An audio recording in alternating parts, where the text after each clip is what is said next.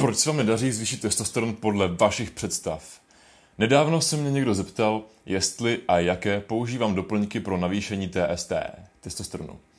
Sice zobu D3 v nemalém množství, snažím se jíst dost tuky, ale nedělám to kvůli navýšení testosteronu, takže speciálně kvůli němu nic nepožívám. Nevěřím už dlouho, že na masivní navýšení testosteronu se stačí zaměřit na životní styl.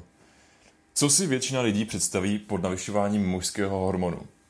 Posilování, bojové sporty, navýšení příjmu tuků, D3, zinek, tribulus, zázvor, sprinty, blokování modrého světla, lepší spánek, nenosit mobil v kapse poblíž koulí. Tyhle a mnoho dalších věcí má podle studií ovlivnit množství testosteronu o nemalá procenta. A já těmhle studiím věřím. Zároveň ale věřím, že když se opravdu výrazně zvedene hladina testosteronu, tak aby to stálo za řeč, měl by se člověk stát jinou osobností. Měl by se stát výrazně sebevědomější. A tyhle účinky jsem na sobě ani na nikom jiném neviděl, a to ani po letech zařazení těchto stimulů. Pak ale došlo v životech některých z nás k něčemu, co nám mužskou energii nabůstovalo. A není to to, co byste čekali, že to je. Znám lidi, kteří berou doplňky, cvičí, spí, dokonce dělají bojové sporty, ale jako osobnosti působí jako beránci. Pak znám lidi, kteří žijí totálně nezdravým způsobem života, ale testosteron z nich přímo odkapává.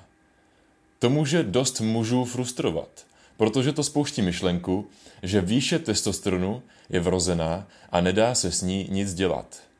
Tomu ale taky nevěřím. Za mě testosteron nejvíce ovlivňují dvě věci. Za prvé moc. Tu dnes zastupují peníze, ale to netřeba rozvádět. Je tu ještě jedna, v dnešní době totálně opomíjená cesta k určitému stupni moci, která je zdarma a k dispozici všem a okamžitě. A ne, ale nezní nijak lákavě. Je to cesta zodpovědnosti a iniciativy. Představte si situaci. Jste mladý kluk, který žije s rodiči. Neuklízte si pokoj a tak vás každou chvíli sprdne máma. Pro vás úklid není prioritní. Nechápete, proč ji to tak vytáčí a myslíte jen na to, až se odstěhujete. Jenže nemáte peníze. A tak přestože na tréninku se napompujete mrtvými tahy a cítíte se jako bohové, prostředí doma, kde hold nejste pán, vám testosteron zase snižuje. Kdybyste měli uklizený pokoj a navíc udělali sami od sebe něco pro mámu, něco doma opravili za tátu a třeba ještě chodili navíc na brigádu, za kterou byste místo doplňků na testosteron koupili něco k večeři pro celou rodinu, najednou byste měli větší kontrolu nad tím, co se děje v rodině a najednou byste vy mohli sprdnout rodiče, když by nebyli tak zodpovědní jako vy. Samozřejmě fakticky třeba žijete v jejich domě a jste finančně závislí, ale věřte mi, že ta dynamika se převrátí a vy se budete cítit mnohem lépe.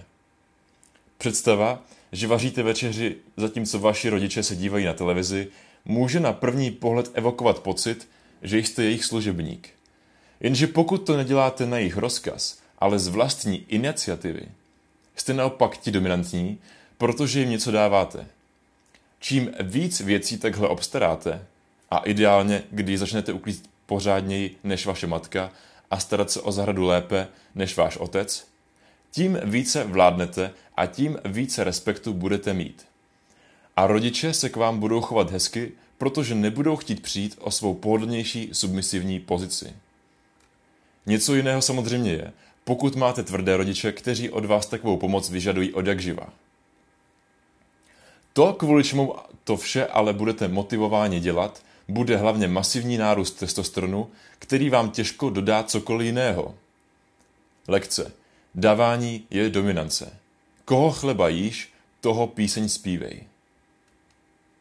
Nebo si představte situaci. Pracujete ve firmě na podřízené pozici. Místo, abyste se snažili boostovat testosteron nekonečným oslovováním holek na ulici, boxem a tak dále, abyste se v práci přestali zakoktávat, když vás sprdne nadřízený, dáte si tu práci a ve volném čase dovzděláte v oboru. A to na úroveň, kdy vás váš nadřízený těžko za něco sprdne, protože budete mít vše pošéfované.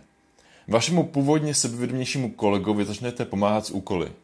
Najednou se ocitnete v situaci, kdy se z označení pozic ve firmě stanou jen přezdívky, ale fakticky dokážete zastat větší zodpovědnost a iniciativu než vaše nadřízení.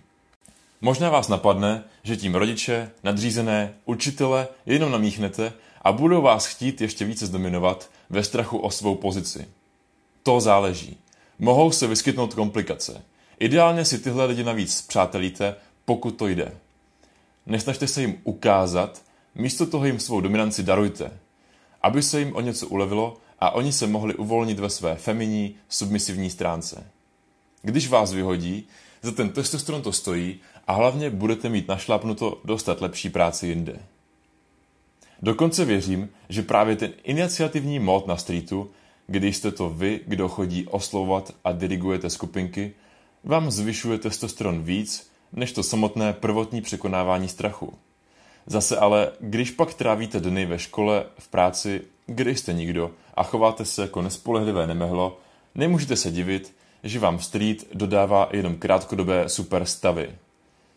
Dělejte prostředí více, než dělá prostředí vám.